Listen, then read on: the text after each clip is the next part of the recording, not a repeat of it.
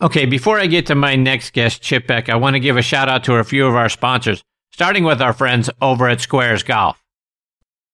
Are you like me, always considering new golf equipment? Maybe a new driver? I'll tell you what, let me reset your thinking because I discovered Sqairz golf shoes. The patented square toe provides balance, stability, and a wider base for increased connection to the ground, effectively increasing your swing speed by 2.2 miles per hour, an average of 9 yards of distance. Independent tests prove it. That's right.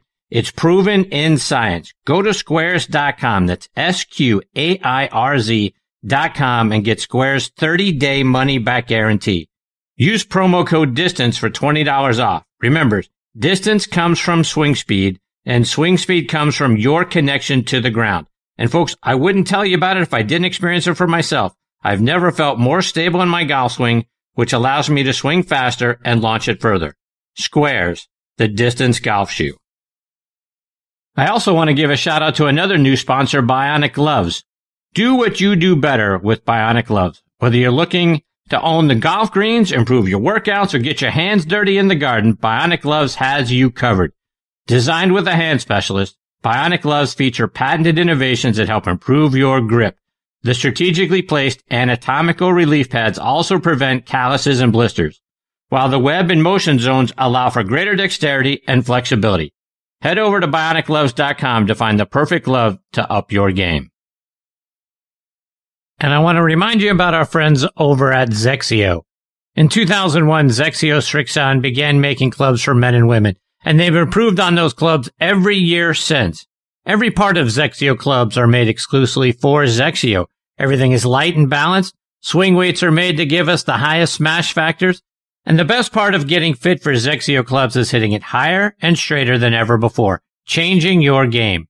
XXIO clubs are a Golf Digest Hot List Gold winner for 2021.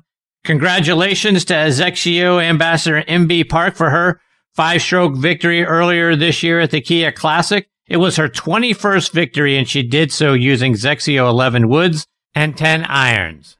See how XXIO can help your game as well. Go online to xxiousa.com and pick which set is right for you. Okay, now next on the tee with me is four-time winner on tour Chip Beck. Chip is from Fayetteville, North Carolina. He played his college golf at the University of Georgia, where he lettered all four years from 1975 to 1978. He was a three-time All-American. He was named first team All-American in 1977 and 78, and he was team captain his last three seasons. He helped lead Georgia to two SEC championships. His 66 in the 1978 Dixie tournament still ranks as one of the best rounds in Georgia golf history, as does his season average of 71.61 in the 1977-78 season. His 27 top 10 finishes are still number one all time in Bulldog history. He averaged eight top 10s for three straight seasons from 1975 to 78. He won back to back Carolina Amateur Championships. He won five times while he was at Georgia, including the Southern Intercollegiate Tournament three times and the All American tournament plus that 78 Dixie tournament. He won four times on the PGA Tour at the 1988 LA Open and a couple of months later at the USF&G Classic by a whopping seven strokes over Lanny Wadkins. He also won the 1990 Buick Open and the 1992 Freeport Golf Classic. Chip famously shot 59 in the third round of the Las Vegas Invitational in 1991, becoming at the time only the second player to ever do it. He finished runner up at the U.S. Open in 1986 and 1989 and in the 1993 Masters. He was a member of three Ryder Cup teams. In 2009, he was inducted into the Illinois Golf Hall of Fame, and I'm very honored to have him back with me again tonight here on Next on the Tee. Hey, Chip, thanks for coming back on the show. I love your show. I'm so excited, man. You do your homework. I can't believe it. You know, one of the one of the things that came to my listening to Tom Patrick, one of the interesting things is I remember 1983, the last hole of the Memphis Classic at the old Colonial Country Club. And I remember we all hit our second shots up there in the fairway. Like Fuzzy Zoeller, Larry Mize, and I had three last shots. We were the last group in the tournament, and a rain delay was called. I went to the clubhouse. It's the first time I, it's like almost being in a playoff. And I was nervous and anxious. And I got back to my ball out in the fairway, and I thought, man, I don't know how to stop this thing from flying. It was so wet. The grass looked like it had grown an inch in the in the rain delay, and I knew it was just going to shoot off that grass. And I tried to control it, but I hit it off the back of the green. And uh, Larry Mize hit it way right, about 45 feet from the cup, and Fuzzy hit it 10 feet. I said, man, this is Fuzzy's, tur- Fuzzy's tournament. But believe it or not, I, I chipped it down there, made my par, and Larry made this 45 footer, and Fuzzy missed, so he beat us by a shot. But it was like so disappointing because I did not know how to stop the ball from shooting and flying off that fairway, that wet grass. Isn't that incredible? So I had to learn to do that through my career. And that's the thing you learn from your mistakes when you play professional golf. All the mistakes you make, they make you a better player. I remember when I first went on tour, I couldn't hit the ball low. Growing up in North Carolina, we didn't play in any wind. We might play in 20 mile an hour winds in March or something, but we didn't really play in a lot of wind. Well, heck, I went to Phoenix. It was blowing 35 miles an hour. I went to Dallas. It was blowing 50 miles an hour. I mean, it was blowing so hard. And we, we'd go to Phoenix and there would be four golf courses, 150 players for one spot for each course. I mean, you had to really play some golf just to get in the tournament. And, uh, I didn't qualify until July of that year. I was, I, I didn't know how to play in the wind whatsoever. But over time, I learned to play in the wind. And you know, it's really funny because when you use a weak grip and you're trying to hit knockdown shots, the ball always curves. And uh, it's rare that you can hit it 200 yards like a bullet with it with a weak grip. The ball will always curve. It's just it's impossible to do it any other way.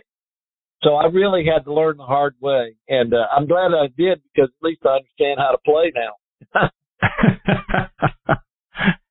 One of the things TP talks about all the time on the show is Dr. Trial and Mr. Air. Is that how you learned how to play all of those different things? How you learned to play in damp conditions? How you learned to play in the wind? Or did you seek somebody out that was from that area or played in those kind of conditions frequently and say, hey, how do I do that? Well, I'm leading Atlanta Classic like 1979, and I'm on the 71st hole. I, you know, we're playing Atlanta Country Club, and the higher you hit it, the better you play because you need to land the ball softly. Well, a five o'clock storm came through and the wind was kicking up 25 to 30 miles an hour. I drove it right down the middle on the 71st hole. I'm dead into the wind. And so the next hole is straight downwind. I said, man, if I can hit this ball in the middle of that green, I'm going to knock it on the green with a six iron on 18 and I'm a birdie to win by one shot over Calvin Peete, who had just shot 61. So I said, wow. well, I'm, I'm only like 155, 60 yards or something like that. So, well, I'm to take two clubs more and I'm to crash it right in the middle of that green. I'm to crank it. And I'll never forget it. I hit it so good. I hit my line and that ball hit, it rose higher and higher and it came up short of the bunker. I make double bogey and sure enough, I go to the next hole. I'd knock a driver six iron on the green, make birdie, and lose the shot, lose the tournament by shot. I'm thinking, man, I just didn't know how to do it. And I asked Jim Colbert. I said, Jim, you played right behind me. You were the last group. I said, how did you hit that shot? He said, Chip, I got a little closer to it. I got right up on top of it, put the ball right on my sternum, and I just punched it right up underneath the wind. And he knocked it right in the middle of the green. I, I had, I said, you need to show me how to do that. And uh, see, back then, Jim was probably in his 40s. He would show me. And that was the beauty of the tour back then. I was playing in my 20s. I was probably 21 years old at the time. I'm playing with guys in their 40s, 45 years old. And uh, boy, I learned a lot from them. But that that's how you learn. It's on the job training, man. And I'll tell you what, it's painful too because I played so good that week. so I no doubt. It. But if I could knock down and hit in the middle of that green, as I learned to do, you know, it, it would have been a lot easier. I remember, it's really funny you talk about that. I remember I was leading San Diego. I'm on the 18th fairway. I drove it right in the middle of the fairway. And I've got about 220 yards, 25 yards to the flag over that creek. Devlin Creek or whatever, Devlin Lake. Bruce Devlin hit it in that lake a couple times. They named it after him. And I, I, you know, I didn't know what to do. I'm on the down slope. I tried to take a three wood or an iron and cut it out of there, catch part of the right side of the green. I hit it in the bunker. Didn't get it up and down. I missed, I lost the tournament by shot. I get in and JC Snead says, Chip, what the heck are you doing? Why don't you just take that three wood and cut it all the way across the green? I said, JC, I never even thought about doing something like that. I, I didn't know I had a shot like that. I never would never tried it. He said, yeah, just cut it across there, cut it 25 yards. At least you'll get it on the green. So, you know, you learn a lot from guys when I was growing up because they teach you. They'd say, man, Chip, that you, you need to improve this. Or, or they'll say, you're the worst, like Chichi said, Chip, you're the worst wedge player I've ever seen. Get over here, son. Put it back in your stance and knock it down. He said, at least you'll get it on the green. So I, you, some things like that you just don't forget. I remember it's kind of funny, you know, like I remember Sam Snead. The first time I played with him was the Quad Cities Open, 1979. I hit my tee ball and he comes up because it was kind of below the tee and he says, he cussed at me. He said, damn it, son, keep the ball in your stance.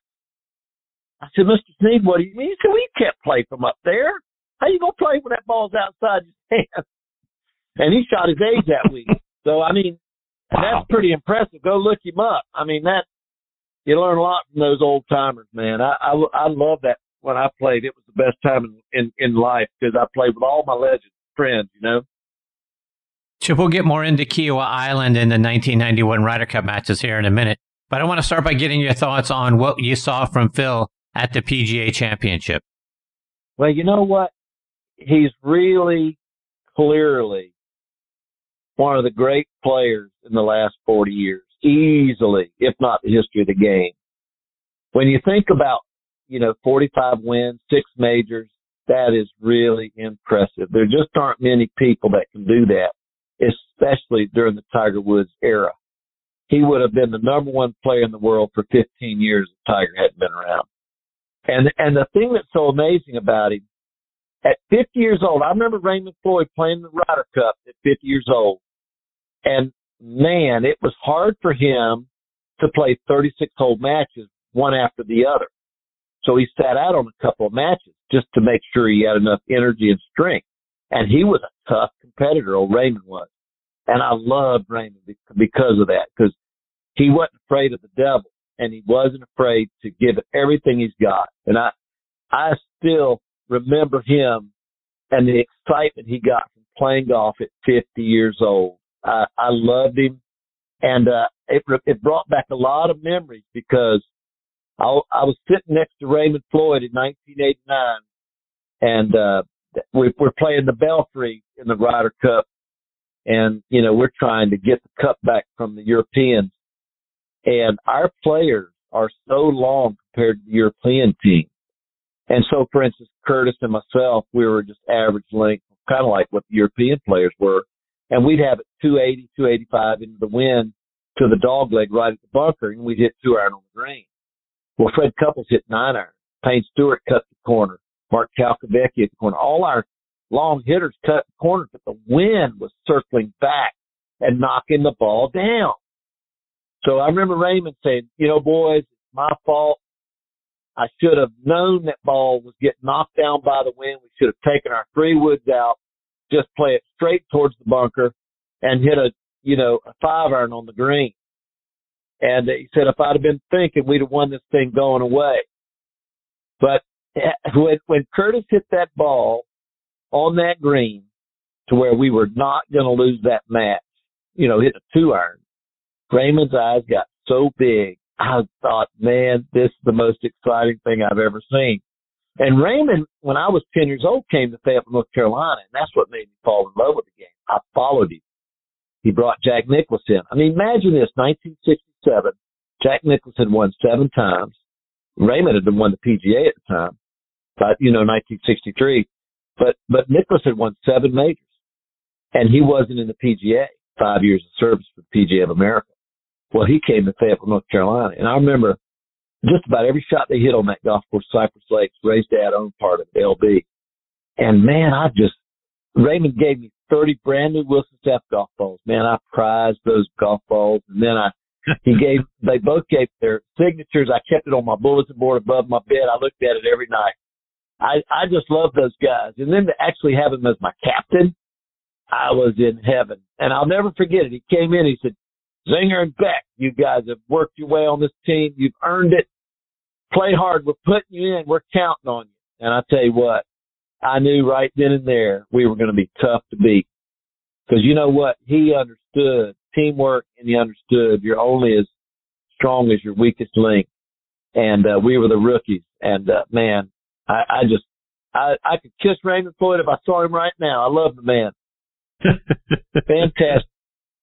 One of the things I want to get your your perspective on, Chip, is I was doing some of the research looking back at that 91 team and and and uh, and that course. I I read a Golf Digest article that was talking about the course and and those matches. And Peter Kostis is quoted as saying, at the time, the opinion was you could never hold a medal play tournament there, talking about Kiawah, because you could never finish. And Roger Maltbie said, I remember everyone asking, why are we going there? And then once we got there, everyone saying, why are we here?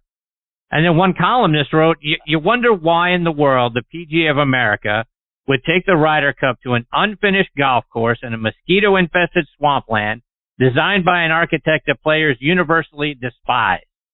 Are all those accurate depictions of what you guys thought heading into that? I, I, you know what? I thought it was the hardest golf course I'd ever played, especially because it they raised the golf course so you could see, you know, the wind. You could the wind really had an effect. They raised it like four feet the whole back nine, if not the whole golf course. And so the wind was. I, I've never played a golf course. I don't think before or since where on like 17, if you cut it a foot, it would go 30 yards. The wind was just so dense. I had so much moisture in it. I couldn't understand it. But Cal couldn't finish because he never hit a draw in his life, and the ball just moves left right so much. I don't know how in the world. Uh, I mean, one of the greatest things I've ever seen in my life was when Hale Irwin. I'll never, I'll never forget. Dave Stockton said the night before the last round, the last statement. He said, "And Hale, we want you to bring the ship home." And Hale said, I would consider it an honor. And you won't believe this, but back then this was all before all the equipment. Hale was in his forties and, uh, every guy, even I could outdrive Hale like 30, 40 yards. Most guys could outdrive him because he wasn't a real long hitter. And, you know, if you look at Bernhard Langer, he, he hit uh, five iron in, or four iron in on the last hole. Hale Irwin hit three wood in on the last hole. But the last five holes work against every weakness that Hale Irwin has in his game, in my opinion, because I don't know what I could have done if I couldn't close the face and hit a hook. That golf course was so hard. And that guy was the toughest competitor I've ever seen. And I've, I've loved him ever since. Every time I see him, I said, hell, you're still my American hero. You're the greatest player of all time, man. You're, your tenacity and your your gut is greater than anybody that's played the game. I said because you know what, to hold that team together to the final putt was a miracle for a guy that hit it like Hale Irwin did at the time. Because you you know he was known as a real straight hitter, and he played tough golf. His golf course is really hard, you know. But still, when when a guy's out driving you 40 yards like Langer could, it's a tough match and he took him to the finals. So I mean, Hale Irwin, and he deserves everything he gets. That, that guy is one of the great players of all time. I love the guy. And Chip, like you mentioned, you and Paul Azinger, you guys get paired together in the Friday matches, both both matches, early and late in the afternoon, and you're going up against Seve and Jose Maria. And Seve and Paul weren't the best Yo, of yeah. friends after that '89 Ryder Cup, and I imagine it didn't get any better after '91. Talk about what was the gamesmanship yeah, like and what was the atmosphere like? Well, it was so competitive. I'll never forget it because Seve had like a cough going, and literally and truly, I get on the the uh, the ninth hole. It's a dog leg right to left, and I get right to the top of my swing, and Seve goes, he clears his throat, and I, I remember I was so focused in on hitting a nice low curve green because it was a very tough hole. And I eased up and Zinger's walking off. He Chip, you want me to say something? I said, Zinger, act like nothing happened. I said, it, it definitely slowed me up, but it's okay. I'm in play. We're, I hit the ball good. We're all, we're all right. We can still manage it. But if he keeps going, let's do something about it because that's ridiculous. Because he could clear that throat at the perfect time. And man, he did it a couple other times.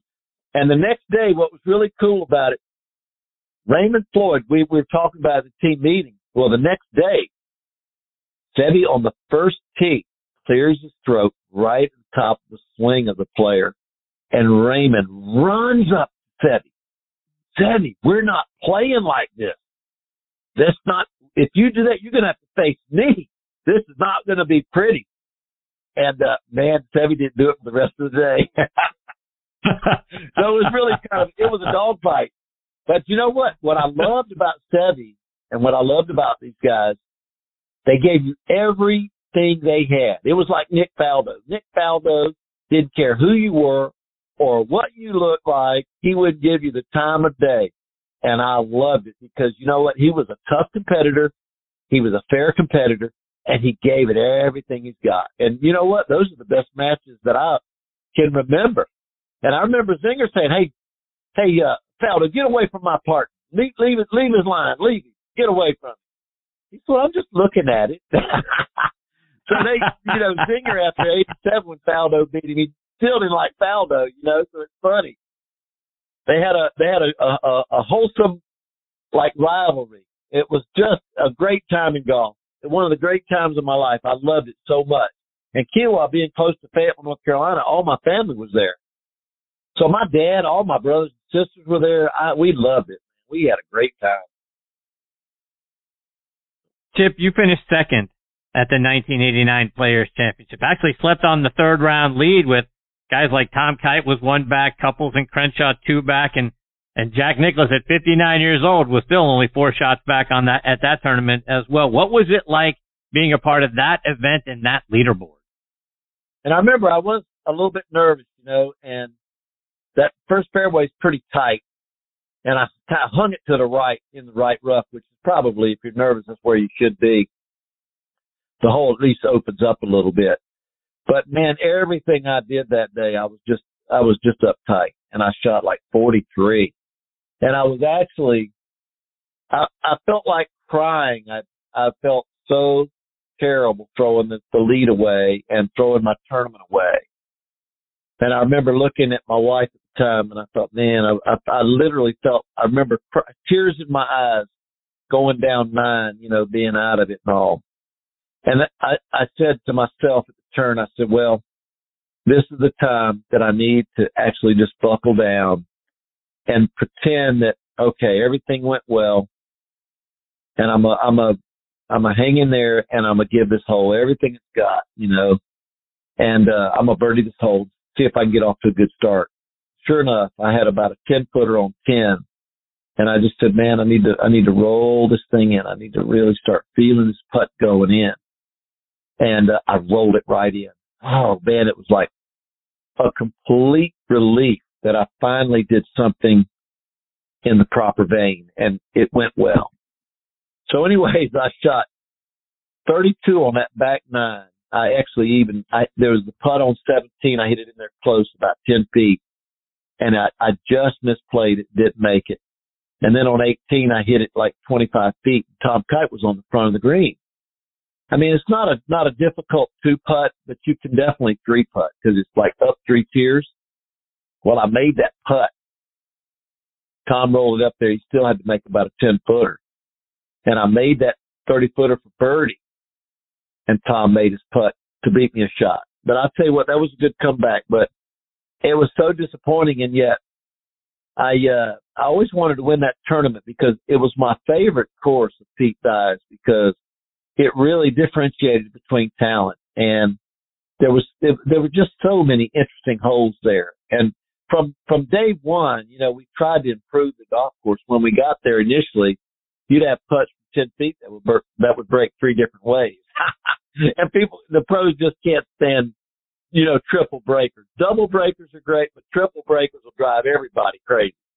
So Pete Dye, had to come in there and redo those greens and get rid of all the triple breakers. You know, because the thing that made Augusta great was the fact that if you looked at the apex of the green and you had a slope, you know, that was going to the hole, you could see the the apex. You could see your ball going up to the top and rolling straight down into the cup, kind of like Tiger Chip from the back of 16. You can visualize it, see it, and man, that's what makes golf really exciting.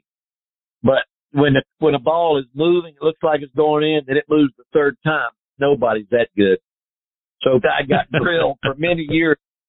The players and Nicklaus and all every every tour player that knew anything about golf was there trying to make that a better golf course, and uh, it became, I think, one of the best TPCs, but for sure that we have. I, I think it's a great course now. So yeah, that was a good feather in my cap, but I wish I could have won that. You know, I, I, I think I, the, the problem that you find out as you play golf and you play it for a career, sometimes you, my, I didn't feel like I choked, but what I did was I, I got too careful and tried too hard. And that's as big a choke as anything else in the world. That was the thing that was so amazing about a John Daly.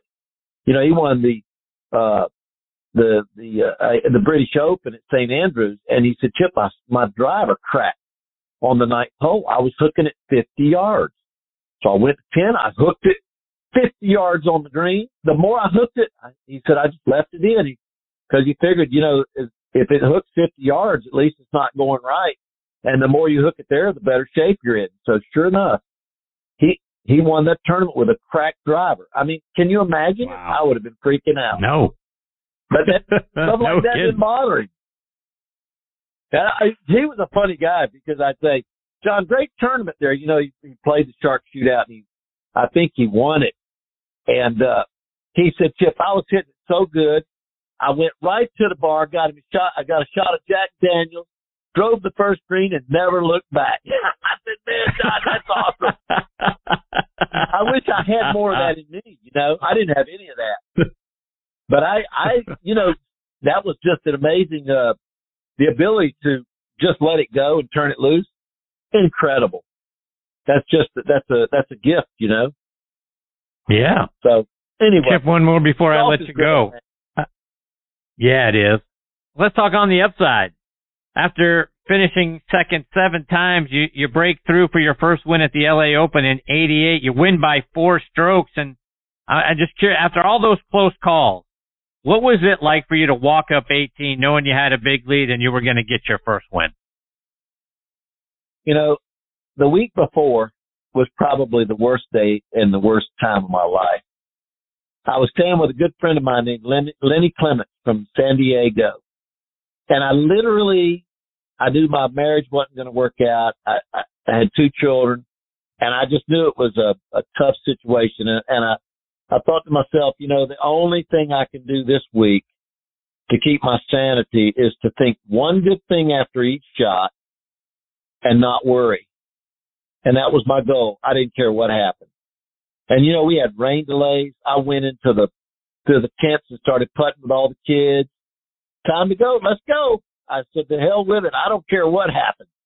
Because when you're down like that, sometimes you're at your best. It, it, it's hard to even imagine, but I, I just, I, I got so sick and tired.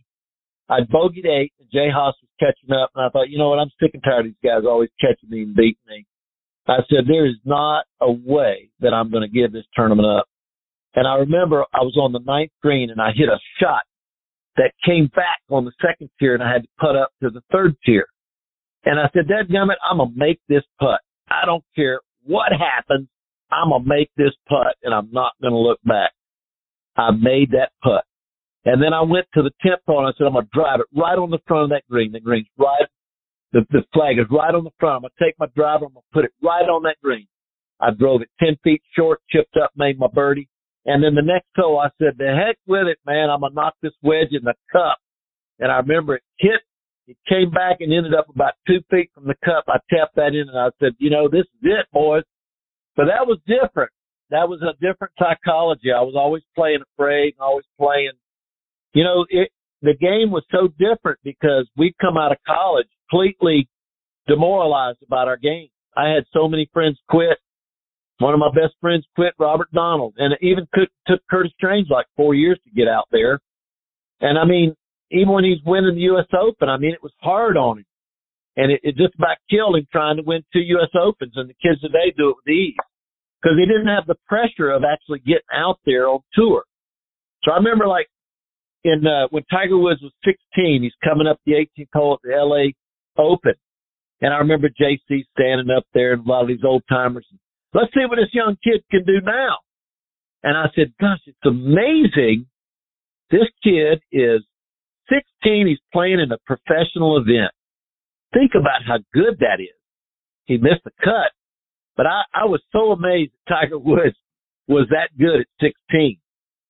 And, and, uh, but the thing that was so amazing was the guys back then was, let's bring him on. Let's see how good he is. Cause see, back then you had to qualify to get on it. And there were so guys, there were so many guys that could qualify. They, they, they, they, they just, uh, cut their teeth on qualifying. It was, if it's 150 guys for one spot, no problem, man. You had to shoot 63 to get in the tournament. They knew it. They get it. But, uh, you learn a lot when, uh, you're not afraid of a whole lot when you're qualifying to get in events. So I remember like for yeah. me, it was like playing in tournaments. I'd have to qualify and then I'd have to play to, to the Friday cut, you know, and Friday was the first day I'd take a break, get a breather, have a nice dinner, relax, not work out, and then I had to really play well so that I wouldn't have to qualify on Monday. And uh man, it was uh it was a grind, but it made you a lot tougher. But it also I think it, it hurt us a lot because we'd lose our confidence and we'd have to build it build ourselves back up. And uh I felt fortunate that I was able to do that. And I think a lot of that's why I finished you know, I had like twenty some odd second grace and that freedom and that that goodness that allows you to just play with that that effortless ease, you know. So it's a whole different ball game. It's the same on the Champions Tour today. Guys that are exempt for 20 years and the guys that are qualifying. You know, the, the guys can win 50 times because they don't have anybody competing against them because everybody's qualifying. So it's a pretty easy game, you know.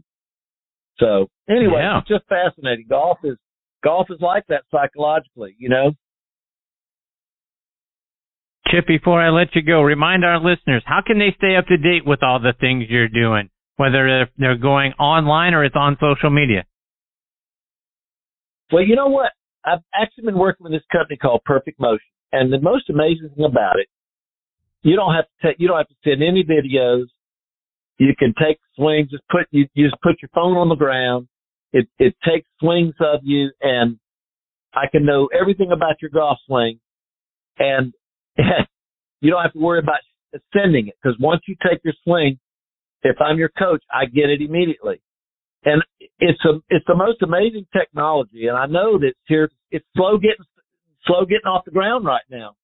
And, uh, but I, I do think that we're starting to see some inroads into the, the teaching world and we're getting a lot of usage globally. And I think once it gets into Asia, it's going to be, you know, Katie bar the door because it's going to be wide open. But yeah, you can uh, you can keep up with me through uh, chipbeck59.com. That's as easy as anything. well, Chip, it's always that so much sense. fun when you're a part of the show. I hope you'll come come back soon to do it again.